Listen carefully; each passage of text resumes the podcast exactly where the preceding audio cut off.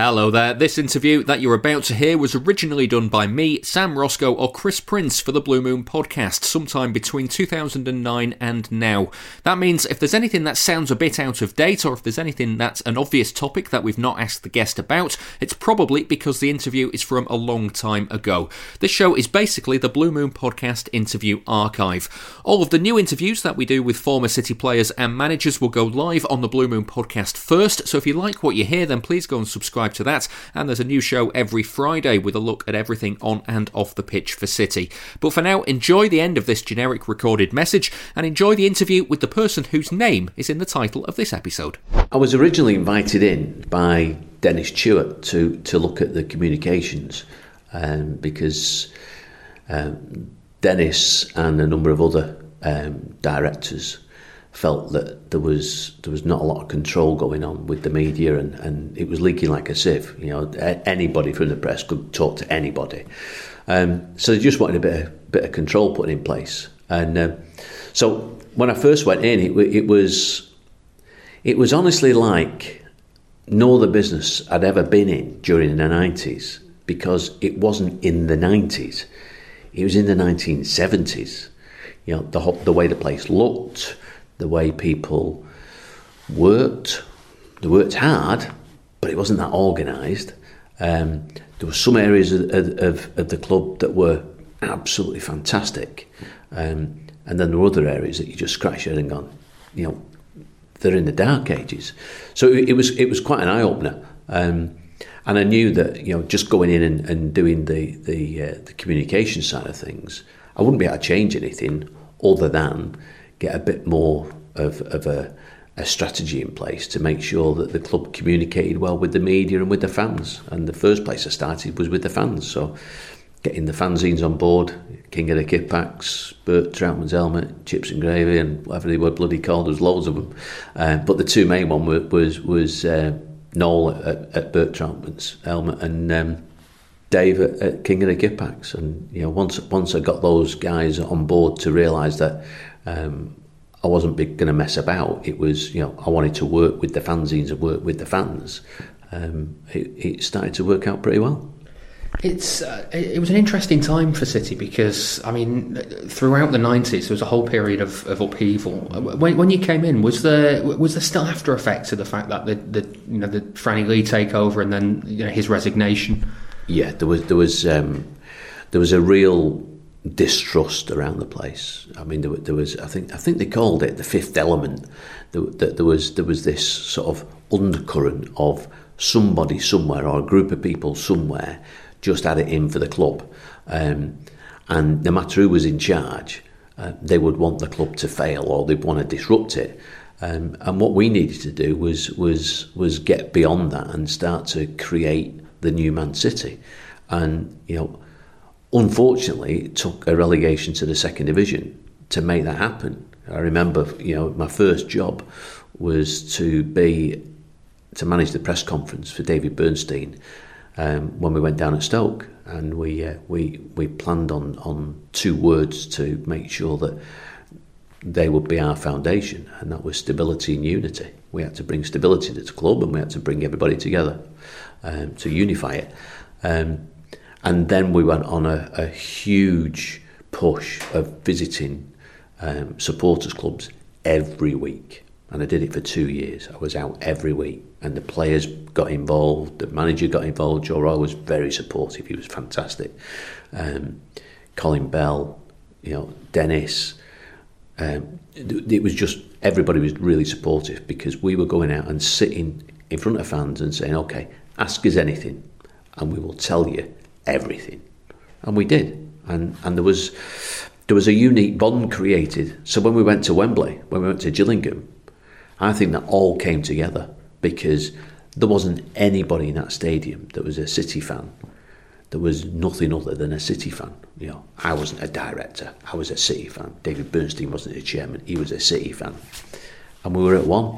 And I I, I, I truly believe that, that that's what got us through.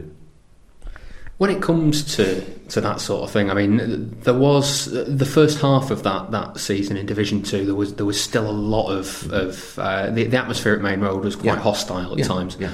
Um, When did you notice that starting to change? Blackpool at home. Um, I think you, you, if you cast your mind back, if you were there, um, that Blackpool game at home, we turned it around. Um, I'm sure it was Blackpool. My memory's it's a long time ago now, but I'm sure it was Blackpool at home. Um, but it, it suddenly, everything changed. The stadium rocked. Um, and and we just felt, do you know what? Something's happening here. And it did. It just absolutely took off. It was frightening. What was the role of chairman's assistant? Um, that was that was something David Bernstein wanted to to introduce, because he knew that that my love of the club um, and and my desire to see change um, wasn't going to be fulfilled by me just doing the media job, um, and he wanted me to be full time at the club, and I had other business interests, so I said I, I couldn't be full time; it was impossible. So he created this position of chairman's assistant, which was basically minister without portfolio. So he said, go and change the club from the inside. So stadium, training ground. So I, I did the deal for, for um, um, Carrington. Um, worked closer with the players, worked closer with the manager. So I was involved in every part of the club then. So the chairman's assistant gave me that mandate to go and find where the problems were and sort them out. And you know, that's what it was. It was it was difficult. Put me into put me in hospital twice. Um, I was I remember collapsing because um, I'd gone eighteen months straight without a day off, without a holiday, um, and I was just exhausted. But I just I just did it because I just knew that it had to be all in. You know, there was we were so far behind everybody else. You know, the club was in debt. We had a lot of things that we needed to try and sort. And, and you know, rightly or wrongly, I felt that a responsibility that I just had to get on and do it. And um, it was it was a crazy thing to do, but I wouldn't change it for a minute, because it just was the best time of my life, that. The Carrington deal is, is an interesting one, because mm. you, you look at, at, at what the club has now and the yeah, facilities they yeah, have now. Yeah. It, it was kind of like that step up, but from Platt Lane. Well, it was, and, and I remember when we signed Nicholas and Elka, um, I brought Nick over to over to Carrington, and he and he um, he came in, got him a bite to eat. He went in the gym, went in the medical room, and he came over to me. He says, "This is better than Real Madrid." I went, "What?" He said, "This is better than Real Madrid's training ground." He said, "The medical facilities you got here is better than Real Madrid." And I turned around to David Bernstein and went, "Wow, I, I, I would not have expected that we'd gone that level." But we did. And, and you know, everybody that came and saw the medical setup that we had, and, and we, we were very lucky. We had two guys, um, um, Rob Harris and Geoff Ross, um, who are exceptional physios and medical guys. And Geoff Ross is still operating in the U K today. He has his own business, Harrison Ross. Um, and and that just took us up a, a level. And um, and players, when they came to sign and they saw what we got, it was it was a it was a big thing for them. We had some nice pitches. You know, the, the whole surroundings wasn't wasn't plush, but I tell you what, it was it was miles better than what we had. What does Fans will, will be wondering, at a football club, what does what does a chief operations office, officer actually do? Um, I think if you ask a chief operating officer now what he did, or what he does, um, it'd be very different to what I did.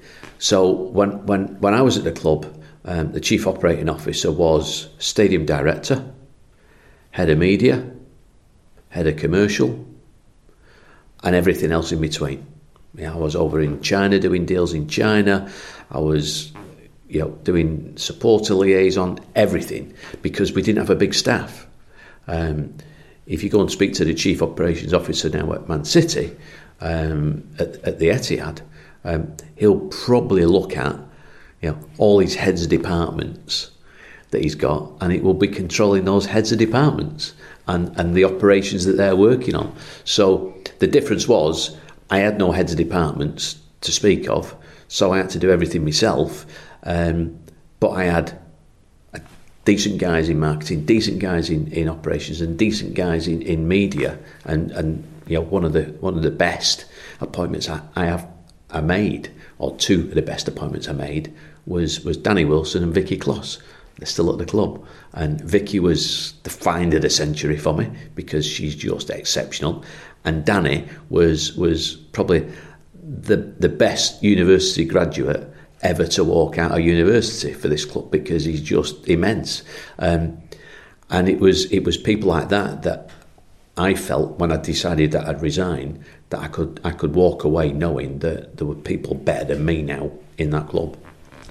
You talked about the move to, to Carrington from Platt Lane. How involved were you in the move to what's now the Etihad, what was then the City of Manchester Stadium? Um, I, I was involved in, in, in every part of it, and down to the actual fine detail, that is every suite in that club I named. So the eighteen ninety-four, the Citizens and all of that. I was I got a phone call um, given a day's notice by the architects to say, we haven't got a clue what these rooms are going to be called yet. You better sort it out. So I thought, well, there's nobody to ask. So I just wrote a list, and I thought, right, okay, all the things that stick in my mind. Commonwealth Suite, Citizens, eighteen ninety-four, um, Legends. I just I just did that and sent it off to them, and that's why they're there, the names. And it was done within half an hour. So, yeah, all of that was done, um, involved with the hospitality areas with, with Dennis. Um, Dennis was very influential on, on that side. Um, Alistair McIntosh was dealing with the, the, the detail of, of the day-to-day sort of financial operation of, of the club. Um, I project managed the um, the museum and the, and the superstore with um, John Wardle and Dave Makin. Um, so, yeah, very, very involved. What challenges are there from leaving a stadium like Main Road to, to moving to, to the Etihad? Um, challenge for me was, was I knew I wasn't going. I wasn't going to go with it. Um, it was heartbreak. Um, and I think that the, the main challenge is, is, and I think the club still has the challenge to deal with, is you can't transfer the atmosphere. You can't transfer the heritage. Um, and, you know, Main Road could be a very intimidating place to play your football if you were a home player, as probably most right-backs that played for City would, would tell you, because if you were playing on that Kippax side and you were having a poor game, talk to Edgie, talk to Richard Edgill. You know, I mean, at times he got slaughtered because if you weren't on your game, you got battered. Um, but that, that sort of that aggression of the North Stand, you know, the, the passion between the North Stand and the Kippax, um, was was you, we it's never been replicated, and I think, you know, the, the, these European nights that we're all enjoying now, um, it's yet to rock. That stadium is yet to shake and, and be a proper European fortress, and and the club need to work with the fans to get on with that. And it's not about playing music and doing all sorts of things on the pitch and getting everybody going. It's much more simpler than that, and and they've got to address that. And I think that was the biggest challenge for the club was. I think the big mistake we made as, as as a board was we gave everybody a choice to move the seats, and what we should have been, what we should have said is the Kippax is the Kippax, the North Stand is the North Stand, Platt Lane is Platt Lane, and Main Stand is Main Stand. That's the way it stays. The other mistake I think we made is we should have called the East Stand the Kippax. When City were in the third tier and, and the the deal was was there to be signed. Mm. Was there ever a danger that it, it wouldn't go ahead if, if success didn't come on the pitch? If we hadn't have been promoted at, at, at the Gillingham game, the job was over. We wouldn't have got the investment from Sky. We wouldn't have got a new stadium. It would, would have been impossible. Um, the Gillingham game could ne- can never be underestimated by anybody, and I think it is underestimated by um, probably senior people at the football club now that, that probably don't understand the history and the heritage and the passion of the football club. Um, you know, I, th- I think a lot of people that have got involved with the club now, um, not the owners, because the owners are very savvy and did a lot of work on, on the history and everything. Um, Gary Cook got it. Absolutely got it, um, but I think, you know, the, the the the chief executive that's there is now a very successful guy, but I don't think he, he gets the the Manchester City um, heartbeat. I don't think he understands that. He's not got his finger on that, and I think he needs to understand that, or somebody needs to understand it. Um, and and I think until until they, they, they capture that again, um, and also the, the younger fans coming through, um, it's it's a different world for them now. It's a real different world. There was no esports when we were going in the sixties and seventies and eighties. You know, there was no other distractions. Um, it was you go to the game. You get you get on the bus, you get off at Bellevue, you get the match bus, and you're there, and you queue up, and you're in, and you see those floodlights and the green pitch, and life is good. It's different now. You mentioned commercial partnerships. Obviously, mm. for City these days, they have so many commercial mm. partnerships across the world. Yeah. Um, What what did it mean to the club back then? I mean, I remember talking, or, or you talking about a deal about, uh, you know, using the, the, the presence of Sun Jihai at the club, for instance. Mm. Yeah, I mean, Sun Jihai was was was an inspirational signing. It allowed me to go over to to to um, to China um, with with my retail director at the time, Duncan Martin, and we did a deal with um, Shanghai Shenhua. Um, and, and we had a, a number of retail um, opportunities out there, and that was that was only because Sun Jihai, and and it was amazing when I, I got off the plane at at, uh, at Shanghai Airport and walked out and saw this big picture of, of Sun Jihai with a Pepsi can, and it was he was bigger than David Beckham. It was it was frightening. It, you know, the guy was was unbelievable. Still is over there, um, but yeah, it was it was you know the deals that we did. Um, Were, were difficult to do because of, of where we were at the time, um, but I think the Eidos deal changed a lot because that was a cool brand to have, and especially with the, on the back of Tomb Raider, Ian Livingston, who was the chairman of Eidos, big City fan, um, and that that that sort of showed how City was was you know without being mega successful, we were still a pretty cool club. You know, we had the Oasis lads, you know. We, we, all, all the, all the, all the cool people wanted to be associated with Man City, um, and I think that's what, what, what got us through it. Is what, what made us. You know, you, you look at Johnny Marr now coming to the games. You know, he's not just come now that was successful. He's always come. Yeah, you know, there's, there's, there's you know, the, these, these very cool celebrities that, that you see now at the ground have not just turned up. They've always been coming because that's the kind of club it was. It was, it was. That that City badge was a badge of honour. Looking through those promotions um, from the third tier, from the second tier, back into the Premier League mm. under under Joe Royle, and then again mm. with, with Kevin Keegan. Yeah. As the club started to get more successful, how how difficult did it become in the boardroom? Um, well, it caused my resignation. Um, I, I felt that the board that I joined, where we were the board that had a picture of a young lad who was pictured crying at Stoke. It's called Leighton Gobbett. And we sat down at the board and we had his picture up at every board meeting. And David Bernstein said, that will never happen again. We don't want fans of that age crying because we don't do our job. And that was the commitment. Um, I remember when we went up at, at, at against Gillingham, and me and David Bernstein had gone on the pitch and we walked down a tunnel and we heard, Chairman, Chairman. And we looked up, it was Leighton Gobbett. And he was crying. He says, I'm happy to cry now. And it was, that told me and David that, yeah, yeah, this is the way to go. But what happened was as, as we started to get successful, or not successful, we start, we were back in the Premiership, we were starting to win games. Kevin was very... Um, very forthright in the way he was working, but Kevin was became very divisive. Um, he worked well with John Wardle and David Makin, but he, he started to lose faith in, in, in David Bernstein because David didn't seem to match his ambition. Um, and when that split came between chairman and major shareholders, um, that's hard to come back. And then I found out then, purely by chance, that... Um, Alistair McIntosh had been trying to, to work behind my back to to position himself as chief executive, which there wasn't one at the time, um, and and and that for me was was the beginning of the end because I thought, well, if you're gonna if you're gonna have a team, then you sit down and say, well, let's discuss what's best for the business. And if someone had sat me down and said, Chris, the club needs a chief executive, you're not it, but your role has to be that because that's what we think your skill set is, then I could have made a decision. But I wasn't given that that that respect. Um, and when I confronted the, the board, um, everybody decided they'd resign.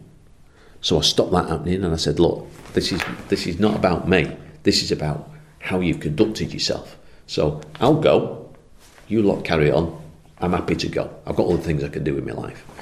And David Bernstein said, well, no, what I'll do is I'll I'll I'll make it joint managing directors, managing director commercial, managing director finance, which never work. It would never work. And I remember um, going into Alistair's office. Alistair said to me, he said, if I had to do the same again, I would. And I knew from that minute that we could never work together. And I remember we uh, we were at a game, it was a home game, it was Arsenal at home. And I went, I arrived, I always arrived early at the ground. No matter what time we kicked off, I always arrived early. And I sat in the Kippax on my own, just looking out at the pitch. And I thought, nah, I've lost it now. My heart's gone. So I wrote my resignation, went into David Bernstein, said, there you go, I'm going. That were it. What, what impact on the board did the transfer of Robbie Fowler have? Um, it, was, it, wasn't, it wasn't so much an impact on, on the board. It was the beginning of the end for the relationship between Kevin Keegan and David Bernstein. Um, I've got to say, David was in the right. Um, we were we were given a price for, for Robbie, and David asked me to go and oversee the medical. I oversaw the medical, and it was clear that Robbie was not fit and was never going to be super fit. Um, and he had one or two operations that he probably didn't need. So when when I got back in the car to come back to Manchester, um, I rang David and said, look, it's he's passed the medical, but it's not a great medical. Um, so David decided that he would ring um, Peter Ridsdale and, and do a deal where it would be on games, which I thought was very sensible because you couldn't guarantee that the lad was going to be fit all the time. Um, anyway, he couldn't get hold of um, Peter Ridsdale, asked me to ring Peter, and it was about midnight that night, and everything was, was fine. But as soon as Kevin found out, he was absolutely livid that the, the deal had been done as a, as a almost a you know pay on instalments. But it was the right thing to do. It was you know the club over the over the decades had got itself into some crazy deals. Um, and spent money that they didn't have. And David Bernstein was never going to let that happen. He was, he was, he wanted good financial controls. Um, I think that was that was a, a right decision. Um, he only ever made one one bad decision, David Bernstein, the whole time that I worked with him. You tell me what that was. Yeah, it was to not see through the relationship that he had with me, that we had a good working relationship. Um, and he, he he absolutely shafted me without probably not intentionally doing it, but he did it by by just going behind my back um, and trying to manufacture a a a different way of working, which wouldn't have worked because the major shareholders didn't want that way of working. How did you feel when you left Main Road after that Arsenal game? Um, I, I would say it probably took me over three years to to, to come to terms with, with with with the situation because I'd put my heart and soul into the club. You know, that was my club. You know, I was I was born a Blue. I am a Blue, and to be given the chance to to be on the board at Manchester City when you're a City fan, um, and and. and have the privilege to, to, to work with great people, um, legends, fans, uh, you know, proper City fans, um, was was unbelievable. Um, and to have that that sort of, I, I never I never went into Man City thinking that this would be a job for life. I thought it'd be five years, I, I have a five-year plan in my head. Um, and I didn't have the opportunity to see out the whole of those five years. That's what hurt me, because I wasn't around for a wage. I wasn't around to be, I'm here forever and I'll be earning fortunes. It was never that for me. It was, I want to get in, I want to get to the new stadium, I want to have one year in the new stadium, and that's me done. Because it would be time for somebody else then, because I was worn out. I was going to say, you, you said before about uh, it took you to hospital uh, mm. a couple of times. Was, yeah. it, was it a stressful job then in that sense? Yeah, yeah, it was very, because, you know, it, it was, I was, it was a, it was multifaceted, the job. You know, I had the media, and, and the, the media were relentless. We had a lot of problems over the years, um, you know, with, with Joey, with, with various other players, players um, that you were, you were always having to be on your toes. Um, There was, you know, there was just issues all the time, and it, it was it was twenty-four seven that you needed to be on it. Match days were very stressful because I had, you know, the stadium to think about, I had hospitality to think about, I had the media to think about, and and, and everything else in between. So you you, you I guess I'm, I'm unfortunately I'm one of those characters that I'm all in or I'm not, and I'd probably. My biggest fault at that time, and, and I was, you know, a lot younger at that time, I probably took too much on, but only because we didn't have any dough, and I couldn't em- em- employ a load of people to, to do bits of jobs, so it was, it was roll your sleeves up and get on with it. Did you ever wake up in the morning and uh, and you'd get a call that you just that just what you weren't expecting, or that, that, you know, something something had happened where you thought, God, where has this come from? Yeah. Yeah, I mean, I mean, you, you, if I go back to nineteen ninety-eight, um, when when I first when I first got involved, I mean, we were still using fax machines. Don't forget then, and I sat, I have a fax. I used to have a fax machine in my bedroom, and four or five o'clock in the morning, because I used to get every newspaper back page faxed to me as soon as it come off the press. And uh, I, the fax machine went, you know, start buzzing away.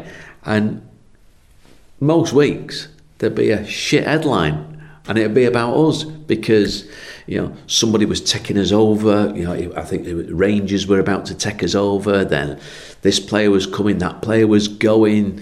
You know, there was problems with this, and, and it was it was just all the time it was going on. It was it was it was shocking. Um, But yeah, yeah, every, every day was, was, you know, there was plenty going on. You, di- you didn't have a day where you just went in the office and it just, you know, hey, what a great, what a great life this is. It was, there was always something to deal with. Do you still feel the same about the club now as you did before you did the job? No, completely different. I um, and that and that's you know that's upsetting uh, because um, there was, you know, from being six, seven year old, um, I never missed anything. You know, I was I was either watching the club on telly when it was on Match of the Day or Sports Night, or I'm or I'm on the Kippax with my brother. Um, so you know, City was my life. You know, it, it was it was just, you know, I played football. When I played football, I was Colin Bell, or I was Peter Barnes, or I was Dennis Tueart, and and that was, you know, as most Blues alike. That's the way we grew up, and then I get to be in the club. I mean, I, I give you a story. Um, I go back to about nineteen sixty-nine, I think it was sixty-nine, seventy, and I was I was at a game with my brother, and it was Man City reserves versus Bury reserves. And on this particular game, Tony Buck was playing right back.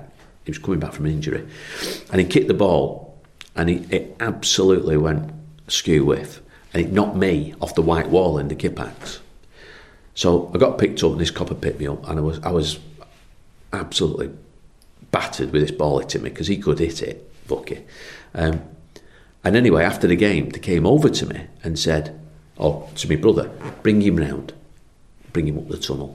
Now, don't forget, this is nineteen sixty-nine seventy. And I went up the tunnel, and up the tunnel, I'm watching Colin Bell, I think it was Mike Doyle, playing head tennis. And it was like, oh my God. And then I fast forward to nineteen ninety-eight ninety-nine, and I'm in, I'm in that same tunnel as a director of the football club with Colin Bell, who calls who called me Mister Bird, which I told him, you can't ever call me Mister Bird. You're the legend. I call you Mister Bell. I mean, you could never call me that. But I went from that to that. And when you've got that in your D N A, you got that in your in your in your in your heart. Um, leaving the club under the circumstances that I left, um, it just rips it out of you, rips it out of you completely. And and also when I left, I was made very unwelcome, very unwelcome at the football club. You know, I was, there was stuff put in the press about me. There was stuff said about me to members of staff that that were friends of mine. Um, And and it was just very, very bitter the way the way the club had turned, and, and you know that was hard to get over. Do you still get to see them now? Yeah, I go every now and again. Um, I, I wouldn't say I go I go regular, um, but you know my heart's still blue. But I just I just really don't have the same passion at all. Um, you know I've got I've got that many business interests that my passion is that that, that I guess I had for the football club. I've, I've channeled into different directions. Um, but you know, I, I, uh, the time that I had there is, was priceless.